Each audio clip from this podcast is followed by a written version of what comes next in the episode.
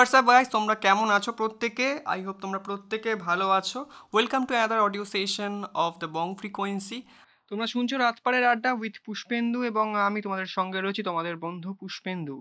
সবার শুরুতেই বলি যে তোমাদের প্রত্যেকের কাছে আমরা ভীষণভাবে thankful for the great responses for the last episode এবং আশা করি এই যে এপিসোডটা আজকে যাচ্ছে আমাদের, অর্থাৎ সেকেন্ড এপিসোড এটাতেও একই রকম রেসপন্স তোমাদের থেকে পাবো। বিকজ আজকের এই এপিসোডটা একটু হতে চলেছে স্পেশাল কারণ এই এপিসোডে আজকে আমি একা কথা বলব না। আমার সঙ্গে কথা বলার জন্য আমি আরও একজনকে পেয়ে গেছি এই মাঝরাতে, শুধুমাত্র তোমাদের সঙ্গে আড্ডা দেওয়ার জন্য। তার ইন্ট্রোডাকশান দেওয়ার জন্য বিশাল কিছু বড় বলার দরকার পড়ে না বিকজ অলরেডি তোমরা সবাই চেনো আর তাকে চেনানোর জন্য তার নামটাই এনাফ বাকি কিচ্ছু বলা লাগে না। সো আমি বেশি কথা এদিক ওদিক না ঘুরিয়ে সোজাসুজি তাকেই ওয়েলকাম জানাব। ওয়েলকাম সম্রাটদা আহ, আমার এই অডিও সেশনে হ্যালো সবাই কেমন আছো? ডেফিনেটলি তোমরা খুব ভালো আছো আশা রাখি। সো চলো আজকে খুব মজা হবে। পুষ্পেন্দু আর আমি তোমাদের সাথে এই মাঝরাতের আড্ডায় কিছুটা সময় আড্ডা দিই। একদম এই আড্ডা বেসিক্যালি দাদার সঙ্গে অনেক কথাবার্তা চলবে। দাদার কাছে অনেক কোয়েশ্চেন্স থাকবে আমার যেগুলো হয়তো তোমাদেরও কোয়েশ্চেন্স কিছু কিছু। সেগুলো হয়তো তোমাদের সঙ্গে মিলতেও পারে। আবার অনেক কিছু কোয়েশ্চেন এমনও তোমাদের সামনে যেতে পারে যেগুলো হয়তো তোমাদের মনে কখনো কোথাও নাড়া দিয়েছিল যে এরকম এটা কেন হচ্ছে বা ওটা কেন হচ্ছে। সেগুলো সব কিছুর অ্যান্সার আজকে হয়তো এই পডকাস্টটিকে পাবে। সো যারা এই পডকাস্টটি অলরেডি শুনছো, তারা নিচে সাবস্ক্রাইব বাটন দেওয়া আছে, ঝপ করে সাবস্ক্রাইব করে ফেলো। আর যদি তোমরা স্পটিফাই থেকে শুনে থাকো, তাহলে আমাদের স্পটিফাই যে পডকাস্টটা রয়েছে, তার নিচে ফলো বাটন রয়েছে। সেখানে ফলো করো আমাদের ফিউচার পডকাস্টগুলি শোনার জন্য। সো সরাসরি কথা না বাড়িয়ে দাদার সাথে কোয়েশ্চেনে চলে যাচ্ছি।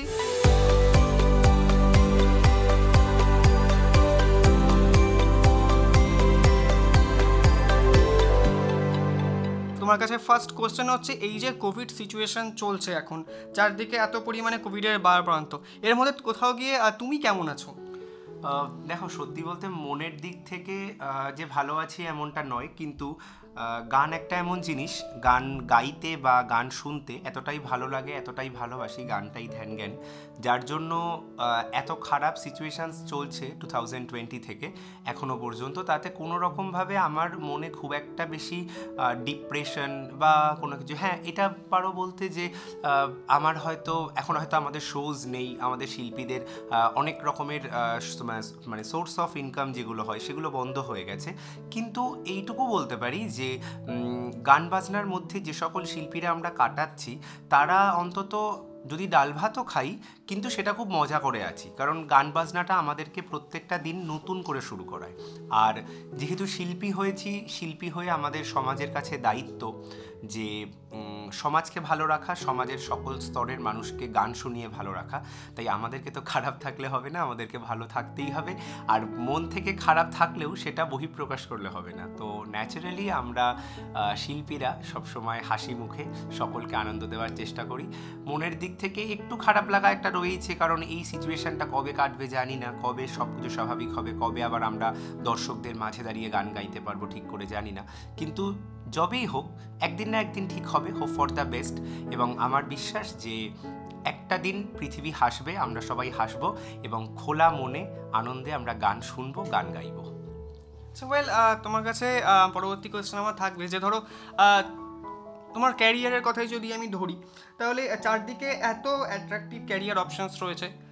প্রচুর যেখান থেকে হয়তো অনেক ফার্স্ট একটা সেটেলমেন্ট হওয়া যায়, একটা লাইফে এস্টাবলিশড হওয়া যায়। প্রচুর ইজিলি হয়ে যাওয়া যায়। সেখানে এত বেশি স্ট্রাগল নেই মিউজিকের মতন, এত হাজারটা মিউজিশিয়ানের সঙ্গে কম্পিটিশান নেই। খুব ইজিলি সামান্য কিছু এক্সামসের মাধ্যমে তুমি লাইফে সেটেলমেন্ট পেয়ে যেতে পারতে। সেগুলো সামনে সুযোগ থাকা সত্ত্বেও কেন মিউজিকটা কী হতো বেশি লাইফের জন্য? না, এখানে একটা জিনিস হচ্ছে মিউজিক জিনিসটা আমার আমার জীবনে গান বাজনা শেখাটা শুরু চার বছর বয়স থেকে। যখন আমি four four year old old তখন সেই সময় থেকে আমি যখন গান গাই মানে আমি তখন কিন্তু প্রথাগতভাবে গান শিখতাম না। শুধুমাত্র বাড়িতে দিদি দাদারা গান করতো, সেটা শুনতাম, দিদি গান করতো। তো সেটা শুনে শুনে গান গাইতাম এবং সেখান থেকে দিদির টিচার আমার মাকে প্রথম বলে যে, ওর যে কোনো প্র্যাকটিস ন্যাচারালি মনে থাকে। তখন আমি পড়তেও খুব একটা পারতাম না ক্লাসিক্যাল বন্দিশগুলোকে মুখস্থ করে ফেলতাম জাস্ট শুনে শুনে। তো তখন থেকে মায়ের ধারণা হয় যে, আমি গান করতে পারব। এবং যখন পাঁচ বছর বয়স তখন আমি ফার্স্ট একটা কম্পিটিশানে নাম দিই, যেখানে কোনো বয়স লিমিট ছিল না। ফর অল সেখানে আমি প্রথম, জীবনের প্রথম কম্পিটিশানে প্রথম হই। তখন থেকে একটা কনফিডেন্স পাই এবং তখন গানটা খুব মজার ছলে নিতাম। কখন যে সেটা আমার জীবিকা, কখন যে সেটা আমার নেশা এবং পেশা হয়ে গেছে, সেটা বুঝিনি। আস্তে আস্তে শিক্ষাগত ভাবে মিউজিকটাকে নিয়েছি এবং মিউজিকটা শেখাই এবং অন্য কিছুর দিকে যাইনি, তার একটা কারণ আমি না অন্য কিছুর দিকে যাওয়াটাকে ভাবিনি তার কারণটা হচ্ছে গানটাকেই এতটা ফোকাস করেছি, গানটাকেই এতটা ভালোবেসেছি। মানে ইভেন পুষ্পেন্দু, আমি স্কুল লাইফে যখন স্কুল করতাম, আমি অর্ধেক দিন স্কুল যেতাম না। হয় শোজ করতাম, নয় গান রেকর্ড করতাম। মানে কিছু না কিছু একটা চলছে। ন্যাচারালি আমার স্কুলের টিচারদের কাছে আমি খুব থ্যাঙ্কফুল যে তারা আমাকে সেভেন্টি ফাইভ পার্সেন্ট অ্যাটেন্ডেন্সের এই কোটার মধ্যে রাখতো না। আমাকে বলতো যে, না, তুমি তো গানের মধ্যে তো তোমাকে মানে আটকাবো কেমন করে? বিভিন্ন দিকে কম্পিটিশনস প্রোগ্রাম এইসব নিয়েই আমার জীবন। এবার এইভাবে না জীবনটা চালাতে চালাতে কখনো আমি কোনোদিন কোনো চাকরির পরীক্ষাও দিইনি, কোনো দিকে এগোও নি। এগোবও না। মিউজিকটা নিয়ে থাকব কারণ আমি না মিউজিক ছাড়া কিছু ভাবতে পারি না। আজ অবধি অনেক অসুস্থও হয়েছি বিভিন্ন কারণে। অসুস্থতার মধ্যেও গুনগুন করে গান গেয়েছি। মানে গান না করে টোয়েন্টি ফোর আওয়ার্স আমি কখনো এক্সটেন্ড করিনি। সো আমার কোথাও গিয়ে মনে হয় যে আমি গান ছাড়া বাঁচতেই পারব না। তো গান না করলে অন্য কিছু গাইবো কী করে? অন্য কিছু নিয়ে মানে চেষ্টা করব অন্য কিছুতে যাওয়ার, কিন্তু পারব না। ওই জন্য বেকার আর চেষ্টা করিনি। একটা পয়েন্ট পাশাপাশি কিন্তু এও তোমরা মোটামুটি শুনলে যে আমাদের যে বয়সটাতে মানে স্কুল লাইফটা মাধ্যমিকের পর থেকে এইচএস দেওয়ার এই টাইমটাতে আমরা মেজরিটি একটা স্টুডেন্টদের ঝোঁক থাকে কিনা স্কুল বাং করব ক্লাস বাং করব। কোথায় যাব? আইদার কোনো গার্লস স্কুলের সামনে গার্লফ্রেন্ডের অপেক্ষায়, না হলে ক্লাস বাং করে সিনেমা দেখতে সিনেমা দেখতে যাব। সেই টাইমটাতে কিন্তু দাদা মানে একটা টাইম মেজার কেটেছে শোজ অ্যাটেন্ড করে। একদম। তো এরকম ইভেন না শুধু এখানে তাই নয় আমি আর একটা জিনিস বলি প্রথম দিকে একটু দুঃখ হতো কিন্তু দুঃখটাকেও খুব এনজয় করে নিতাম সেটা হচ্ছে পুজোতে ন্যাচারালি কি হয় সবাই ঠাকুর দেখতে বেরোয়। সো আমার পাড়ায় ঠাকুর আসছে সবাই ঠাকুর আনতে যাবে গাড়ি এসে গেছে আমার বন্ধুরা ডাকতে আসছে চল। আমাকে তখন আমার মা রেডি করে দিচ্ছে আমি প্রোগ্রামে যাচ্ছি। মানে জীবনটা টোটালটাই প্রোগ্রামেই কেটে গেল। মানে ধরে নাও যেখানে সবাই মিলে ওই ঠাকুর দেখতে যাচ্ছি আহ, দল বেঁধে কোথাও গিয়ে ফুচকা আইসক্রিম। সারা রাত ধরে কলকাতা ঠাকুর দেখার প্ল্যান করছি সেখানে দাঁড়িয়ে লাইফ লাইফে আসছে কি? শো একটা না শো একটার পর একটা শো একটার পর একটা শো মানে আমার কাছে ঠাকুর দেখা মানে যে প্রোগ্রামে যাচ্ছি সেই ঠাকুরটা দেখা। শুধু সেই প্রোগ্রামে ঠাকুরটা দেখে বাড়ি চলে আসা।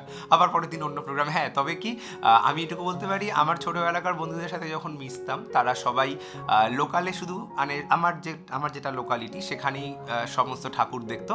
কিন্তু আমি প্রচুর দিককার ঠাকুর দেখতাম। কোনো দিন এই জেলা কোনো দিন ওই জেলা, এই জেলার এই জেলার, ওই জেলার ঠাকুর দেখতাম। এইটা পেয়েছি একটা। তো বন্ধুরা তোমরা শুনছো মাঝরাতের আড্ডা উইথ পুষ্পেন্দু এবং এই মাঝরাতে তোমাদের সঙ্গে আড্ডা দেওয়ার জন্য তোমাদের সঙ্গে আমি রয়েছি এই পডকাস্টে পুষ্পেন্দু এবং আমার সঙ্গে রয়েছে সম্রাট চক্রবর্তী দা। তো রাত জেগে। একদম রাত রাত জেগে। বিকজ আমরাও কোথাও গিয়ে রাত জাগতে ভালোবাসি এবং তোমরা যারা এই মুহূর্তে শুনছো তারা ওই হোয়াটসঅ্যাপ ফেসবুক ঘাটাঘাটির পাশাপাশি হয়তো কানে হেডফোন লাগিয়ে এই পডকাস্টটা শুনছো। তো সরাসরি পরের কোয়েশ্চেনে যাচ্ছি। সেটা হচ্ছে ধরো, দাদা, এই আমি তোমার সঙ্গে কাজ শুরু করার আগে অবধি মানে মানে এরকম কি প্রথম থেকেই প্ল্যানিং ছিল যে ইউটিউবটা নিয়েই ফাইনালি এগোবো সামনের দিকে? না না না না, একদমই না। ইউটিউবটা নিয়ে মানে অ্যাকচুয়ালি কি হয় আমি তো আফটার এইচএস মিউজিক নিয়ে পড়াশুনো করি সো রবীন্দ্রনাথ থেকে মিউজিক নিয়ে মাস্টার্স গ্র্যাজুয়েশন দুটোই করি, করার পর মানে গ্র্যাজুয়েশন যখন আমি শুরু করি, তখন থেকে আমি একাডেমির দিকে এগিয়েছিলাম মানে আমার নিজস্ব একটা একাডেমি আমি করব। তো সেভাবে এগোতে এগোতে কাজ শুরু হয় এবং আমার কিছু স্টুডেন্টস রয়েছে একাডেমিতে শেখানো চলে। তো হঠাৎ করেই আমি ঘটনাটা একটু বলব এখান থেকেই যে কোথা থেকে টার্নিং পয়েন্টটা আসে তো এবার যখন আমি গান মানে আমি আমি যখন ইউটিউব ইউটিউব তখন ঠিক সেভাবে করি না। মানে আমার চ্যানেলেরই একটি ছেলে আছে রিজু। রিজু আমাকে আমার ভিডিও একটু এডিট এডিট করে দিত। আমি টুকটাক কিছু ভিডিওস আপলোড করতাম ইউটিউবে সেটা ধরো ছ মাস, ন মাসে একটা, এরকম। তো সেরকম কোনো ফোকাস তখন ছিল না। সো টু থাউজেন্ড টোয়েন্টি ওয়ানে টু থাউজেন্ড টোয়েন্টি ওয়ানে আমার আলাপ হয় আদির সাথে।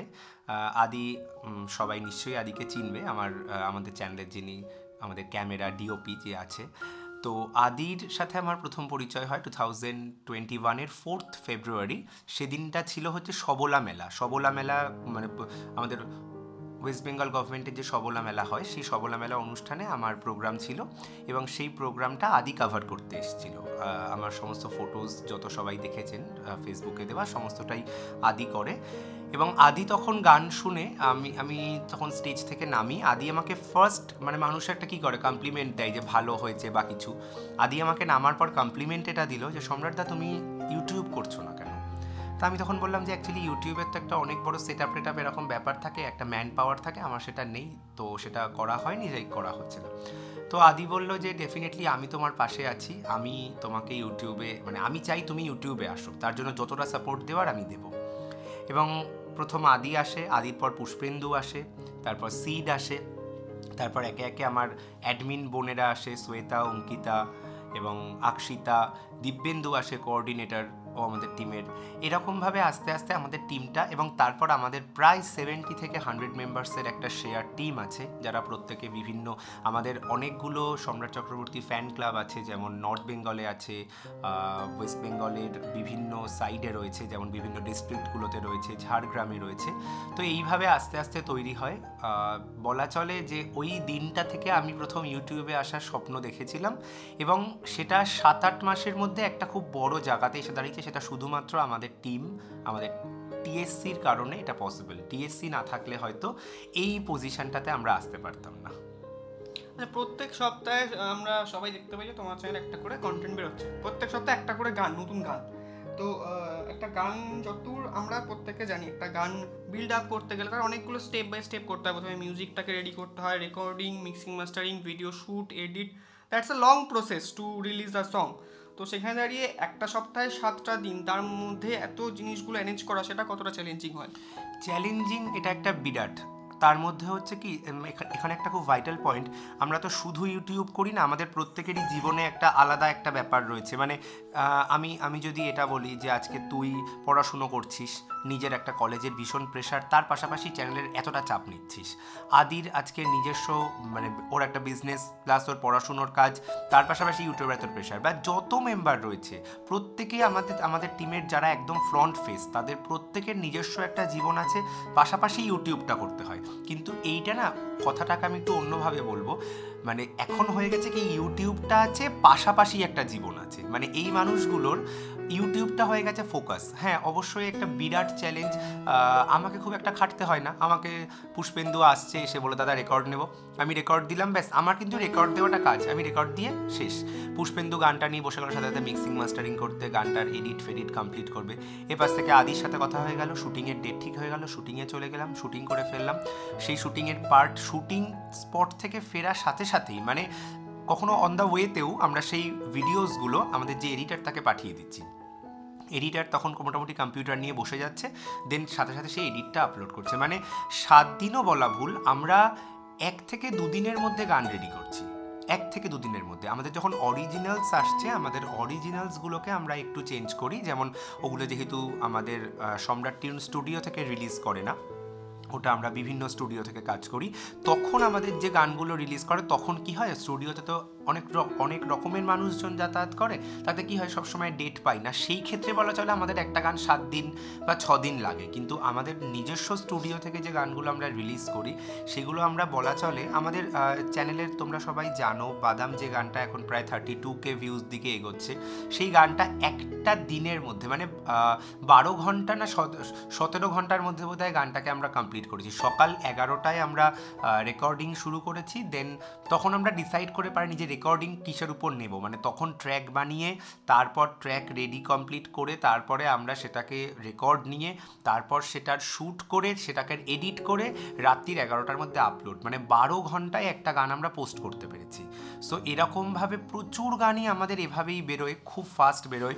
এমনও হয়েছে সপ্তাহে আমাদের দুবার কি তিনবার গান বেরোয়। তো মানে দুটো গানও বেরিয়েছে উইকলি এমনও হয়েছে। সেই গানগুলো আমরা এরকমভাবেই বার করি। মানে টিমের ছেলেমেয়েগুলো এত ট্রিমেন্ডাসলি খাটে যে আমাদের কাছে ঘন্টাগুলো মানে যেন খুব তাড়াতাড়ি পার হয় না। অনেকটা সময় থেকে যায়, যার জন্য আমরা খুব তাড়াতাড়ি গান পোস্ট করতে পারি। ইভেন আমি এটুকুও বলব, ফিলহাল টু যখন রিলিজ করে, ফিলহাল টুর মানে অরিজিনাল গানটা বেরোনোর দুদিনের মধ্যে আমাদের গান বেরিয়েছে। যখন অবধি কোনো চ্যানেল কভার করে উঠতে পারেনি এবং কাকলি ফার্নিচার, যেটা আমাদের চ্যানেলের most viral song, Kakoli furniture বেরোনোর একদিনের মধ্যে আমাদের চ্যানেল রিলিজ করেছে। মানে এটা একটা প্রচণ্ড একটা চ্যালেঞ্জ বলা চলে। এই চ্যালেঞ্জটা আমরা প্রত্যেকে নিয়েছি এবং নিচ্ছি ইন ফিউচার নেব এবং অডিয়েন্সের ভালোবাসা পেলে ডেফিনেটলি আমরা চেষ্টা করব হয়তো সপ্তাহে তিন থেকে চারটে গান দেওয়ার। সেটা দেখা যাক মানে কতটা অডিয়েন্স ভালোবাসেন আমাদের। একদম। আচ্ছা আমি, তুমি শুরুতেই যেরকম বললে যে তোমার জনারটা ক্লাসিক্যাল বেসড মেইনলি তো কোথাও গিয়ে মানে অডিয়েন্সের কাছ থেকে কি এরকম কখনো শুনতে হয়েছে? বা ধরো তোমার যেহেতু তুমি ক্লাসিক্যাল তুমি বললে তোমার একদম বেস্টটা তো কিছু তোমার অবশ্যই ফ্যান্স বা ফলোয়ার্স রয়েছে যারা একদম তোমার ক্লাসিক্যালটাকেই অ্যাকসেপ্ট করে। একদম। এবার তার পাশাপাশি একটা প্যারালালি ডান্স নাম্বার বার করা কন্টিনিউয়াসলি কোথাও গিয়ে কি এরকম কখনো ফেস করতে হয়েছে যে যারা ক্লাসিক্যাল তোমার ফ্যান ফলোয়ার্স তারা কোথাও গিয়ে তোমার ডান্স নাম্বারগুলোকে নিয়ে একটু সমালোচনা করছে বা তোমার দিকে একটা সমালোচনা কোশ্চেন তুলছে যে একজন ক্লাসিক্যাল সিঙ্গার হয়ে কী করে এরকম ডান্স নাম্বার করা পসিবল তো এরকম সিচুয়েশন কোনো ফেস করতে হয়েছে কি? হ্যাঁ একদমই ফেস করতে হয়েছে। আমি সবার শুরুতে একটা ঘটনা বলব সেটা হচ্ছে সমালোচিত না হলে জীবনে প্রতিষ্ঠিত হওয়া যায় না। তো সমালোচনা তাকে নিয়েই হয় যার মধ্যে কিছু হয়তো কোয়ালিটি আছে। আমি নিজেকে বড় ভাব দেখাচ্ছি না, কিন্তু এই সমালোচনা শুনতে বা সমালোচনা শুনতে শুনতে আমার ব্যাপারগুলো এখন খুব হ্যাবিচুয়েটেড হয়ে গেছে। এবার এখানে একটা পয়েন্ট হচ্ছে হ্যাঁ আমি অবশ্যই একজন ক্লাসিক্যাল জনারের আর্টিস্ট সেখান থেকে দাঁড়িয়ে আমি যখন মডার্ন সংয়ের মধ্যে স্পেশালি ডান্স নাম্বার রিলিজ করছি, তখন অনেকে আমাকে প্রশ্ন করছে। এবার একটা জিনিস কি, আমার, আমি একজন সিঙ্গার আমি একজন আর্টিস্ট আমার কাজ হচ্ছে মানুষকে আনন্দ দেওয়া। আর একজন ডাক্তার, সে একজন রোগী দেখে, সে তার কাজ হচ্ছে মানুষকে সুস্থ করা। তাহলে একজন ডাক্তার যদি সব রোগীকেই একটা ওষুধ দিয়ে দিয়ে সুস্থ করতে কি পারে কখনো? কখনোই পারে না। বিভিন্ন রোগীর জন্য বিভিন্ন রকম ওষুধ। তেমন আমার বিভিন্ন দর্শকদের জন্য বিভিন্ন ধরনের গান। আমার দর্শক আছে যারা ক্লাসিক্যাল মিউজিক ভালোবাসে, তাদের জন্য আমি ক্লাসিক্যাল টাচ গান আনব এবং আনছিও। আমার যারা মেলোডি গান শোনার দর্শকে তাদের জন্য মেলোডি সং দিচ্ছি। তাহলে ডান্স নাম্বার যারা শুনতে আমার গলায় পছন্দ করে, তাদেরকে আমি কেন বঞ্চিত করব? এখন একটা বড় ইয়াং জেনারেশন তৈরি হয়েছে যারা ডান্স নাম্বার পছন্দ করে ডান্স নাম্বার ভালোবাসে। আর এই সব মানুষদের জন্যও আমার গান থাকবে, এটা ভেবেই। কারণ আমি আমার জীবনের ফোকাস মনে করি কিশোর কুমার, আমার জীবনের ফোকাস মনে করি মান্না দে। এরা প্রত্যেকে কিন্তু সাংঘাতিক মাপের ক্লাসিক্যাল সং গেয়েছে এবং সাংঘাতিক মাপের কমেডি সংও গেয়েছে।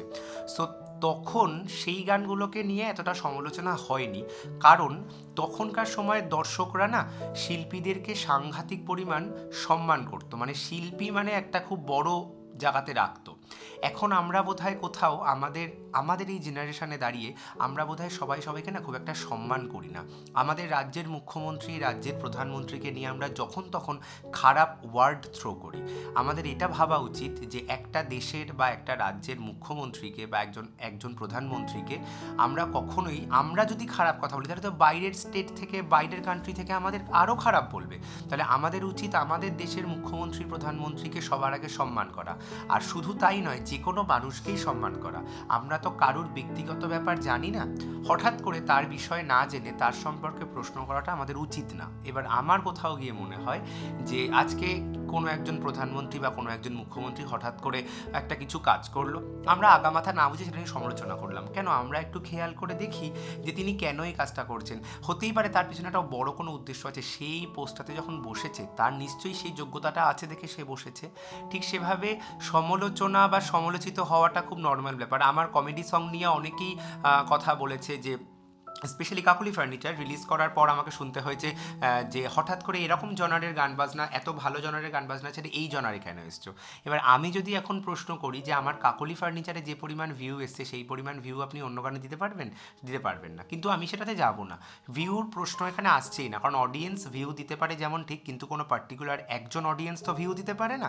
তো আমার গান মেলোডি যারা আমার পছন্দ করে, তাদের মেলোডি যারা আমার ফলোয়ার্স তাদের জন্য থাকবে, আমার গান ডান্স নাম্বারদের জন্য থাকবে, আমার গান ক্লাসিক্যাল যারা পছন্দ করে তাদের জন্যও থাকবে। এবং আমি এটা খুব আনন্দের সহিত, গর্বের সহিত করি।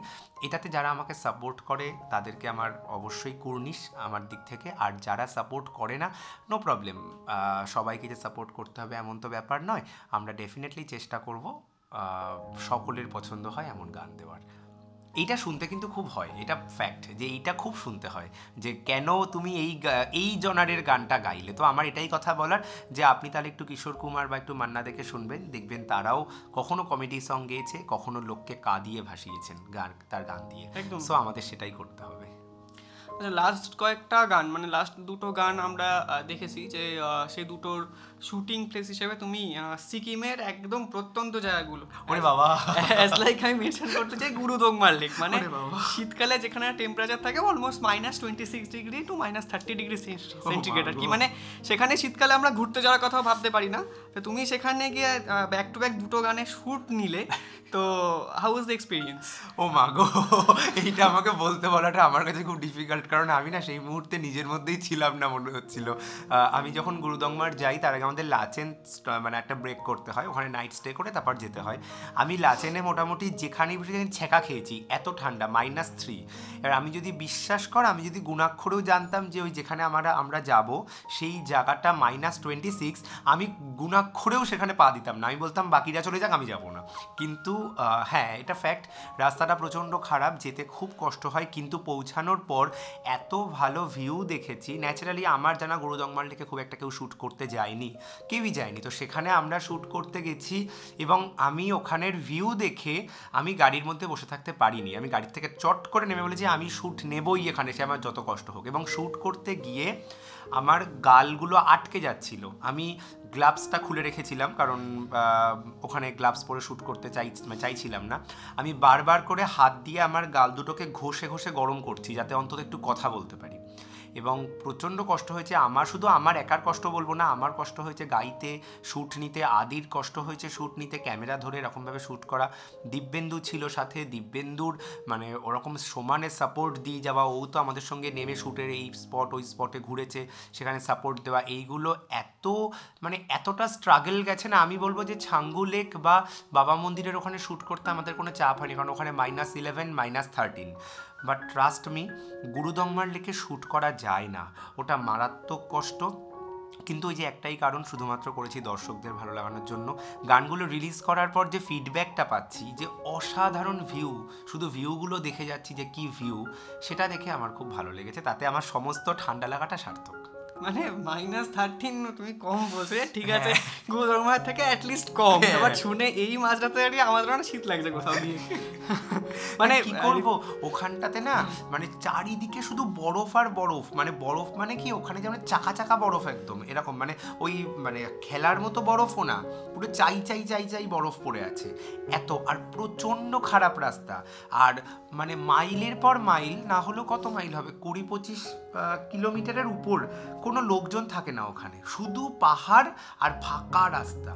মানে হাওয়া দিচ্ছে কি? আমি গান গাইছি, দাঁতে হাওয়া লাগছে, দাঁতের থেকে মাড়িতে যন্ত্রণা হচ্ছে, সেখান থেকে মাথার পেন শুরু হয়ে যাচ্ছে। এতটা কষ্টকর হয়েছিল। মানে অদ্ভুত পরিস্থিতি আর কি মানে মাইনাস টোয়েন্টি সিক্সে আমরা মানে বললাম না যে তুই যেই বললি গুরুদংমার লেক আমার শুনেই ঠান্ডা লাগছে। প্র্যাকটিক্যালি এটাই বাস্তব যে আমরা গুরুদোংমার লেক শীতকালে ঘুরতে যাওয়ার কথা ইমাজিনেশনও আনি না ভুলেও আনি না। বিকজ ম্যাক্সিমাম টাইমে কি হয় রাস্তা বন্ধ থাকার জন্য যাওয়া যায় না।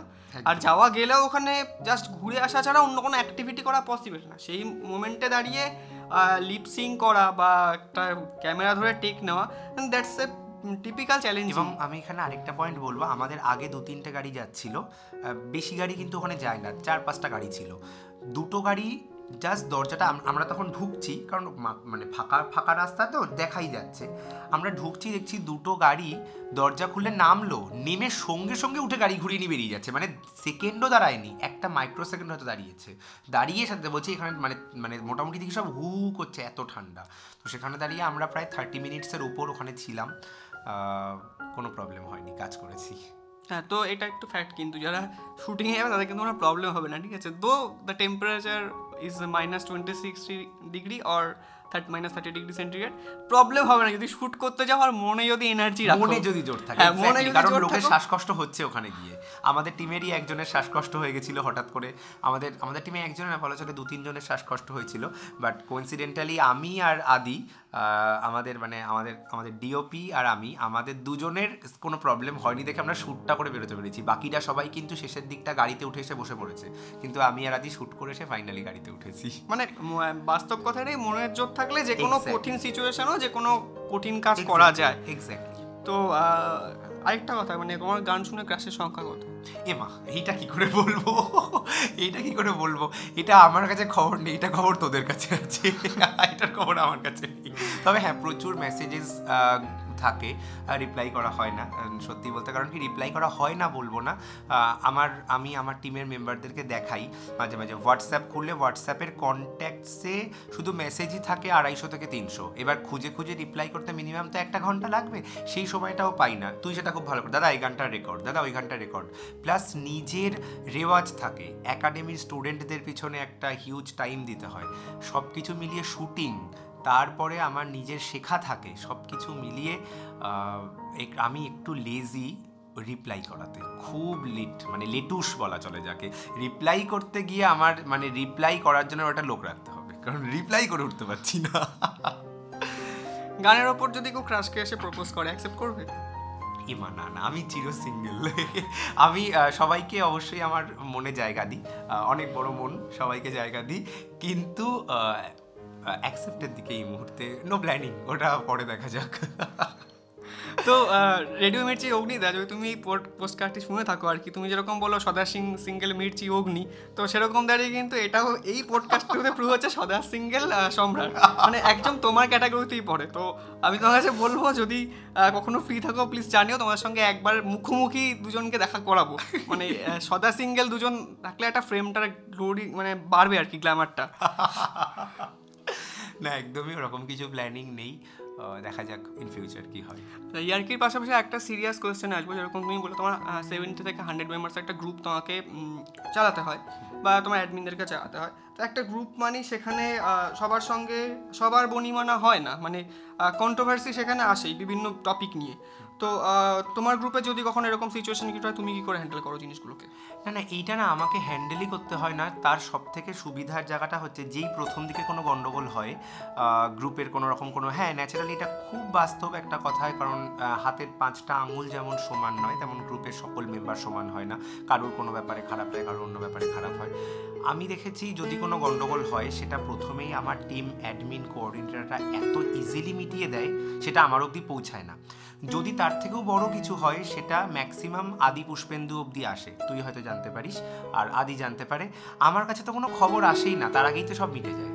সো আমার মানে এই দিকে খুব একটা এক্সপিরিয়েন্স নেই। আর আমাকে ন্যাচারালি মেটাতে হয় কখন হলে? একান্ত যদি আমার যারা এই, আমার যারা একদম পোস্ট হোল্ডার যত মেম্বার রয়েছে, এদের মধ্যে যদি কোনো রকম কোনো সমস্যা হয়, সেক্ষেত্রে আমাকে, কিন্তু সেটা না ক্ষণিকের, আমার টিমের মেম্বাররা এতটাই একে অন্যকে ভালোবাসে যে আধ ঘণ্টা ঝগড়া করার পরই আবার ঝগড়া করে বন্ধুত্ব করে নেয়। মানে তুই আমার সাথে কেন গন্ডগোল করলি? এইটা বলে তারা আবার মিলমিশ করে নেয়। সো এই দিকটাতে আমার কোনো রকম করে চাপই খেতে হয় না। ভীষণ, ভীষণই সবাই খুব কোঅপারেট করে এবং আমার কাছে কোনো ঘটনা আসে না। বললাম, না, আমি খুব সুখী মানুষ, আমার এসব ঝামেলা মেটাতেই হয় না। আমার আগেই সমস্ত ঝামেলা মিটিয়ে আমি শেষে একটা গল্প শুনি যে এখান থেকে এই হয়েছিল, ওখান থেকে ওই হয়েছিল, অঙ্কিতা ফোন করেছে সৈতা ফোন করেছে, দিব্যেন্দু ফোন করেছে, সেটাতে না মিটলে আদি ফোন করেছে পুষ্পেন্দু ফোন করেছে মিটে গেছে। ব্যাস এই জায়গাটা আমি শুনি। দ্যাটস ইট আচ্ছা গানের জন্য কখনো কোনো অকওয়ার্ড ফোন কলস পেয়েছ কিনা? হ্যাঁ পেয়েছি। মানে সেটা কীরকম অকওয়ার্ড মানে এমন কিছু রিকোয়েস্ট তোমার কাছে আসছে যেগুলো তোমার পক্ষে প্র্যাকটিক্যালি মানা সম্ভব নয়। তাও মানে একটার একটা রিকোয়েস্ট এসেই যাচ্ছে। হ্যাঁ মানে এটার একটা হয়েছিল দু হাজার উনিশ সালে আমি একটা গ্রুপের সাথে কানেক্ট ছিলাম প্রোগ্রাম করার জন্য। আমি নামটা সেটা মেনশন করব না এখানে। তো তাদের প্রোগ্রামে কালী পুজোর স্লটটা টোটালটা বুকিং ছিল। বাট ন্যাচারালি কী হয়, কোনো প্রোডাকশান যখন কন্ট্যাক্ট করে, তারা তো একদম টোটাল পুজোটা ধরেই নিয়ে নেয়। তারা তো একটা কোনো শো পারপাস নেয় না। এবার অদ্ভুত ব্যাপার, আমাকে অ্যাডভান্স করা হয়ে গেছে এবং পেমেন্ট করার পর আমি ন্যাচারালি শোতে একটু মেলোডি গাই। এখন ডান্স নাম্বার গাই, আগে সম্রাট চক্রবর্তীর কথা বলছি, সেই হিসাবে। হঠাৎ করে আমাকে ফোন করে অর্গানাইজার বলল আমার উপরে নাকি স্পেশালি লুঙ্গি ডান্স গাওয়ার একটা ব্যাপার রয়েছে। আমি লুঙ্গি ডান্সটাকে একটু খারাপ বলছি না। লুঙ্গি ডান্স ইটস দ্য মানে হিউজ ফেমাস এবং লুঙ্গি ডান্সের একটা বিশাল ফলোয়ার্স রয়েছে। খুবই ভালো বাট আমি তখন না লুঙ্গি ডান্সটা গাইতে পারতাম না। ন্যাচারালি আমি তো ওই জনারটা গাই না। তখন এবার আমি বলছি কি আচ্ছা অন্য সিঙ্গাররা আছে। তো বলছে, না না না, এটা তোমার উপরই। মানে যে দুটো মানে দুটো প্রোগ্রাম তখন অবধি কনফার্ম তখন ধরো লক্ষ্মী পুজো টুজো চলছে। তো দুটো প্রোগ্রাম থেকে আমাকে চেনে, তারা বলেছে সম্রাট চক্রবর্তী যেন লুঙ্গি ডান্সটা গায়। আমি না এইটা খুব অকওয়ার্ড লেগেছে আমার কাছে যে মানে দাবিটা কি? আমি লুঙ্গি ডান্সে স্পেশালি কি কিছু আছে? মানে আমি লুঙ্গি ডান্স গাইলে কি অন্যরকম কোনো ব্যাপার আছে? নাকি যাই হোক, তো এই একটা সিচুয়েশান ফেস করতে হয়েছিল। সো আমি আনফর্চুনেটলি শোগুলো সব ক্যান্সেল করেছিলাম। পেমেন্ট অ্যাডভান্স তাকেও ফিরিয়ে দিয়েছিলাম। কারণ আমি প্রোগ্রামটাই করিনি, এতটা রাগ হয়েছিল। তবে এখন হলে হয়তো আমাকে কিছুটা গাইতে হবে। কারণ আমার ডান্স নাম্বার ভালোবাসা মানুষরা আমাকে চায় হয়তো এই গানটা গাই আমি। আচ্ছা রাগ থেকে আমি কোশ্চেন করি সম্রাট চক্রবর্তী পার্সোনাল লাইফে রাগ কখনো হয়? এটা খুব হয়। রাগ হয়। তবে এখন নিজেকে খুব কন্ট্রোল করতে শিখেছি। আমার রাগটা না পুষ্পেন্দু অদ্ভুত। আমাকে বাইরের থেকে সবাই দেখে বলে কি, আমি নাকি খুব রাগী।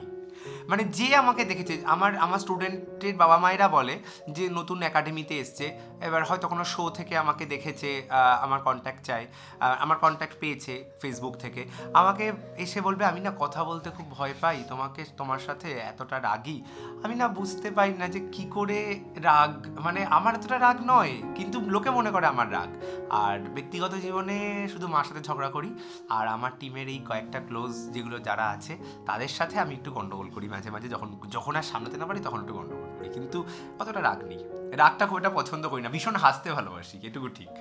আচ্ছা হাসতে যখন ভালোবাসো তাহলে টিম মেম্বারদের সঙ্গে তোমার একটা আলাদা বন্ডিং সেটা সবাই জানি আমরা। তো তাদের সঙ্গে ঘটা কোনো ফানি ইভেন্ট মানে যেগুলো যেটা মনে পড়লে যখন তখন তুমি হেসে ফেলতে পারো। এ বাবা এটা তো যখন তখন ঘটে। মানে কি হয় আমার টিম মেম্বারদের সব থেকে বাজে স্বভাবটা হচ্ছে আমি যেরকম অবস্থায় ঘরে থাকব সেই অবস্থায় সে ফটো তুলে নেবে। আমি যেমন একটা ঘটনা হয়েছে আমি একদিনকে ঘুম থেকে উঠছি আমাকে সে ঘুম থেকে তুলেছে। এবার ন্যাচারালি কেউ ঘুম থেকে নিশ্চয়ই আমি সিরিয়াল করছি না তাই ঘুম থেকে উঠে টিপ টপ চুল আঁচড়ানো। হ্যাঁ ও সম্ভব না চুলটা পুরো একদম আমি উঠলাম দেখলাম সেটার ভিডিও হচ্ছে।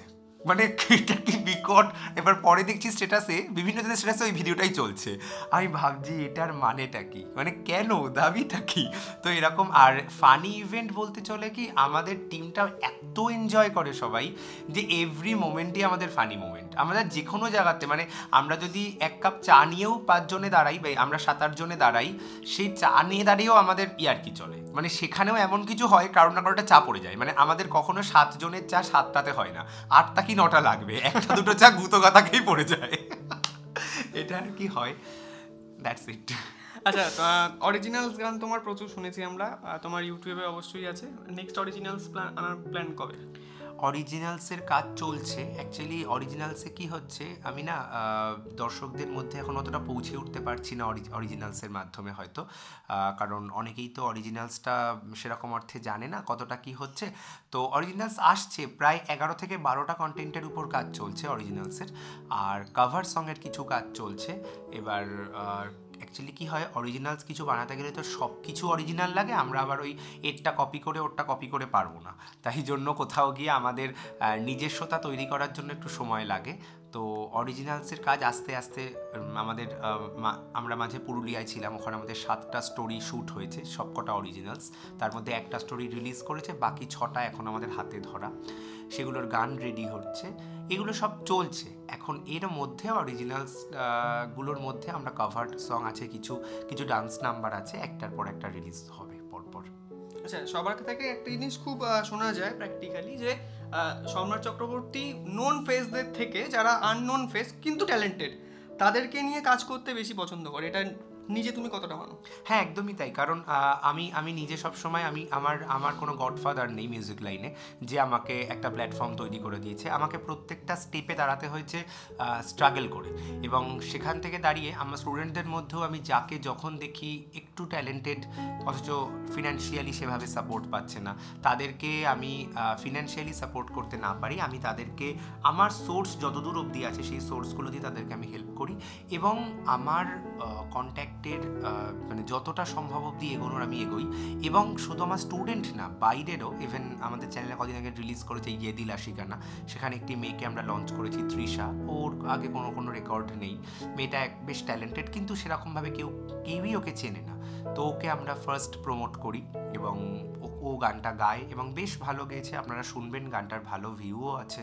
তো এভাবে আর কি আমরা কাজ করি। এটা আমাদের ভালো লাগে। এটা শুধু আমার একার বলব না, এটা আমাদের টিমের একদম যারা ফ্রন্ট রো মেম্বার তাদের প্রত্যেকের প্ল্যান যে আমরা নতুন মুখ তুলব। আমরা ওই ফেমাস ফেসকে দিয়ে আমাদেরকে তুলবো না। আমাদ, আমরা ফেমাস মানে আমরা আমাদেরকে দিয়ে আমরা আমরা একটা ফেমাস ফেস তৈরি করাবো আমাদের মাধ্যমে। এটা আমাদের একটা মানে উদ্যোগ এবং আশা রাখছি এটা আমরা আরও করব। আরও নতুন একদম নতুন বছর পড়ে গেছে, নতুন অনেকগুলো কাজ আসবে এবং সেই সমস্ত কাজের মধ্যে আমাদের এটাই থাকবে। আমরা নতুন অনেক মুখকে তুলব। যার জন্য আমাদের নতুন মডেল আছে অনেক, যারা আগে কোনো দিন কোনো স্টোরিতে কাজ করেনি ফার্স্ট আমাদের সাথে কাজ করেছে। আবার কিছু এক্সপিরিয়েন্স মডেলও আছে, কিন্তু নতুন মডেল প্রচুর। সেরকম সিঙ্গার কো সিঙ্গার যাদেরকে নিয়েছি, তারাও প্রত্যেকে আমাদের টিমের নতুন, একদম নতুন ফেস এরকমভাবে আমরা তোলার চেষ্টা করি। তো বন্ধুরা আমরা মোটামুটি এই পডকাস্টটার একদম লাস্ট মোমেন্টে চলে এসেছি। তো এই পডকাস্টটা শেষ করার আগে আমি তাদের কাছে একটা রিকোয়েস্ট করব। তাদের একটা অরিজিনাল লাইনের কয়েকটা লাইন যদি একটু গিয়ে শোনায়। আচ্ছা অরিজিনাল লাইন এত রাত্রিবেলায় গান গাওয়াটা একটু সমস্যার। যাই হোক দু লাইন শোনাচ্ছি। আমার অরিজিনাল যেটা প্রথম বেরিয়েছিল ওটাকে আমি ভীষণ ভালোবাসি। গানটা আমার খুব পছন্দের। তো সেটাই তাহলে শোনাই দু লাইন হ্যাঁ। শোনাই। আমার গল্পে তুই বাকিটা কল্পনা। কেটে যায় রাত শুধু ঘুম চোখে আসে না। ভিনদেশি তারায় এঁকেছি স্বপ্ন তোর, স্মৃতিগুলো থেকে যায়। তবু সে অধরা শুকনো চোখে জলের ধারা পরিযায়ী পাখি, ঘরে ফেরে না তুই আমার স্বভাবে। এভাবেই থেকে যা। তুই আমার স্বভাবে এভাবেই থেকে যা।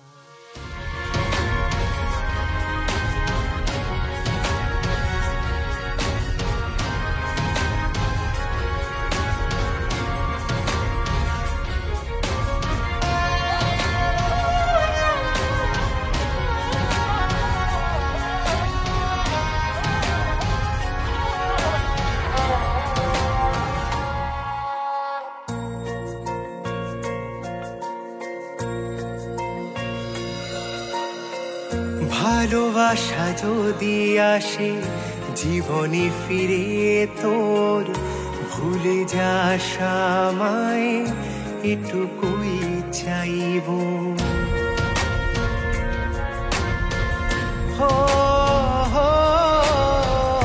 ভালোবাসা যদি আসে, জীবনে ফিরে তোর ভুলে যাস আমায়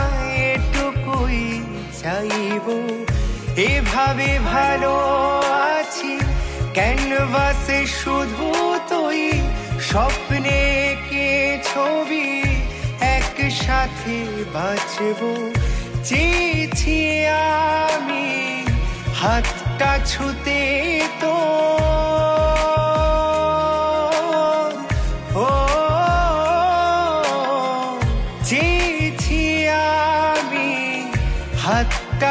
হাতটা তোর রাস্তায় দাঁড়িয়ে তাই একলা তুই আমার স্বভাবে।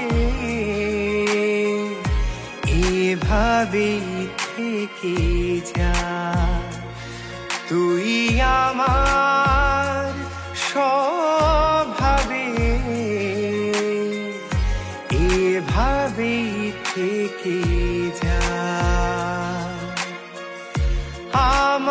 গল্পে তুই বাকিটা কল্পনা কেটে যায় রাত, তবু ঘুম চোখে আসে না। ভিনদেশি তারায় এঁকেছি স্বপ্ন, তোর স্মৃতিগুলো থেকে যায়।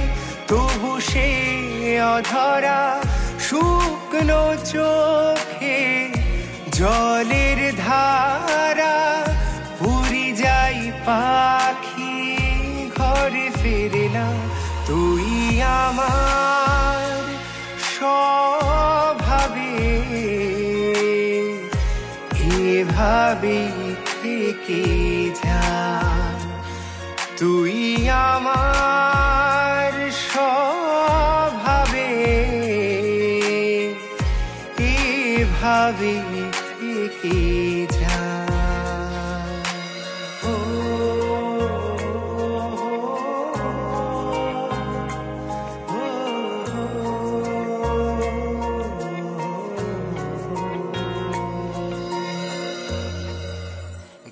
জানিসও যে আমার মাঝখানে অসুস্থ ছিলাম। বেশ সাত আট দিন যাবৎ আমি কোনো রকম কোনো গান বাজনার মধ্যেই থাকতেই পারিনি, এতটাই অসুস্থ ছিলাম। তো তার জন্য গলাটা এখন অবধি ঠিক হয়ে পারেনি। তবে হ্যাঁ আমি ওরকম বলতে ভালোবাসি না, গান করতে বসেই আমার গলাটা আজকে খারাপ আছে। গলা ঠিকই আছে, হয়তো এরকমই থাকতো শরীর খারাপ না হলে। যেটাই হয়েছে সেটাই অডিয়েন্স শুনুক। লাস্ট কোয়েশ্চেন তোমার কাছে, যে ধরো যারা উঠতি সিঙ্গার আর কি মানে নতুন কন্টেন্ট নিয়ে বাবার কন্টেন্ট নিয়ে হোক, মোটামুটি কাজ করার চেষ্টা করছে বাট কোথাও গিয়ে at the end of the depressed যে কন্টেন্ট ভাইরাল হচ্ছে না কন্টেন্টে ভিউ আসছে না। তো তাদের উদ্দেশ্যে যদি কিছু বলো তুমি। না একটাই কথা আমার ধৈর্য ধরতে হবে জীবনে। Passions is the best policy to success your life তো তুমি যদি জীবনে নিজের ধৈর্য না ধরতে পারো তাহলে তুমি কোনোদিনই সাফল্য পাবে না। মানে ধৈর্য না ধরতে পারলে অনেক তৈরি হওয়া জমিটাও নষ্ট হয়ে যায়। তো গান বাজনা হচ্ছে একটা বিশাল সমুদ্র। এই সমুদ্রতে আমরা, আমি মনে করি আমি এখনও পারে পা ভিজিয়ে রেখেছি। আমি এখনও সাঁতার কাটতেও নামিনি। হয়তো কোনো দিন নামতেও পারব না। তো সেখানে দাঁড়িয়ে এত বড় একটা সমুদ্রে সাকসেস পেয়ে একটা বড় জাহাজ নিয়ে ঘুরে বেড়াবো, এটার জন্য কতটা অডিয়েন্স আমাকে জায়গা করে দেবে আমি জানি না। কিন্তু নতুন সমস্ত শিল্পীদের উদ্দেশ্যে একটাই বলব, কাজ করে যাও। ফলের আশা করো না। শুধু কাজ করে যাও, দেখো একটা দিন ফলগুলো তোমার পেছনে ছুটবে। তুমি এগিয়ে যাবে ফল তোমার পেছনে ছুটবে। So the is the patience is the best policy to, to get a success in your তো এই একটা আহ, অতিমারি পরিস্থিতিতে তোমরা যারাই মানে মোটামুটি ঘরের মধ্যে বসে at the end of the day একটা ডিপ্রেশনের মধ্যেই যাচ্ছ তাদের কাছে এটাই বলার যে ডিপ্রেসড হয়েও না চেষ্টা করতে থাকো, একদিন না একদিন তোমরা সাকসেস ঠিকই পাবে। আমি আগের যে পডকাস্টটা ছিল, তাতেও একটা কথা আমি বলেছিলাম, আবারও সেই কথাটা আমি এই পডকাস্টে বলব যে, সময়কে যদি সময় তোমরা দাও, সময় যখন নিজে ফুরোবে, তার সময়ের যে কর্মফল, সেটা তোমাকে খুব বড়োভাবে ফিরিয়ে দেবে। সো ডিপ্রেসড কখনোই হয়েও না, যে কন্টেন্ট নিয়েই যে কাজ করছ না কেন, এমন নয় যে তুমি গান নিয়েই কাজ করছ। প্রত্যেকটা ইউটিউবারই যারা ছোট ইউটিউবার যারা স্টার্ট আপ করছে যারাই যে কন্টেন্ট নিয়ে কাজ শুরু করো না কেন, সেই কন্টেন্টটা নিয়ে কনসেন্ট্রেট করে লেগে থাকো। কোনো না কোনো দিন তোমার কন্টেন্ট ঠিকই ভাইরাল খাবে, তুমিও ফেমাস হতে পারবে। সো এই ছিল আমাদের সেকেন্ড এপিসোড রাতপাড়ের আড্ডা উইথ পুষ্পেন্দু এবং আজকে আমাদের স্পেশাল গেস্ট ছিল সম্রাট চক্রবর্তী। অনেক অজানা কথা শুনতে পারলে তোমরা। আই হোপ নেক্সট কোনো এপিসোডে এরকমই কোনো একটা মানুষকে তোমাদের সামনে আসতে পারব। তাদের অনেক অজানা কথা তোমাদের সামনে জানাতে পারব। যেভাবে আমাদের সাপোর্ট করে যাচ্ছ তোমরা, সেভাবে সাপোর্ট করো আমাদেরকে। আর যেরকম আগের এপিসোডটা আমি বলেছিলাম, তোমাদের কোনো কাহিনী, তোমাদের জীবনে ঘটা কোনো বেস্ট ফিলিংস বেস্ট মোমেন্ট যদি তোমাদের থাকে, আমাদেরকেও তোমরা সেটা পাঠাতে পারো। হতে পারে তোমাদের সেই মোমেন্টটাই হতে পারে আমাদের নেক্সট এপিসোডের কন্টেন্ট নেক্সট এপিসোডে হয়তো আমরা তোমাদের এই মোমেন্টটা তোমাদের কোনো ভালো ফিলিংসকেই সবার সামনে শেয়ার করব, সবার সঙ্গে ভাগ করে নেব। কীভাবে পাঠাবে? সেটা একটা জিমেল অ্যাড্রেস যেটা ডিসক্রিপশানে দেওয়া রয়েছে, তাও আমি একবার বলে দেবো the bong frequency at the rate Gmail dot com আমি স্পেলিংও বলে দিচ্ছি T H E B O N G F R E Q U E N C Y at the rate Gmail dot com so দেরি না করে ঝটপট পাঠিয়ে ফেলো তোমাদের জীবনে ঘটা বেস্ট মোমেন্ট বা বেস্ট ফিলিং যা হতে পারে আমাদের নেক্সট কোনো এপিসোডের কন্টেন্ট সঙ্গে থাকো তোমরা সবাই যেরকমভাবে দ্য বং ফ্রিকোয়েন্সিকে শুনে আসছো সেরকমভাবে শুনতে থাকো আর সাপোর্ট করতে থাকো। আজকের এপিসোড এখানেই শেষ করছি। দেখা হবে অন্য একটি এপিসোডে অন্য কোনো ঘটনা নিয়ে। ততক্ষণ পর্যন্ত প্রত্যেকে ভালো থাকো। আর যেহেতু বাইরে করোনা অতিমারি পরিবেশ যখনই ঘর থেকে বাইরে বেরো বেরো না কেন মাস্ক এবং স্যানিটাইজার অবশ্যই ইউজ করো। Good night tata. সকলে খুব ভালো থাকো, সুস্থ থাকো। আর প্রচুর প্রচুর গান শোনো, ভালো ভালো গান শোনো এনজয় করো এবং অবশ্যই বাড়িতে থেকে করো স্যানিটাইজড করো হাত এবং মাস্কটা কন্টিনিউ করো। Thank you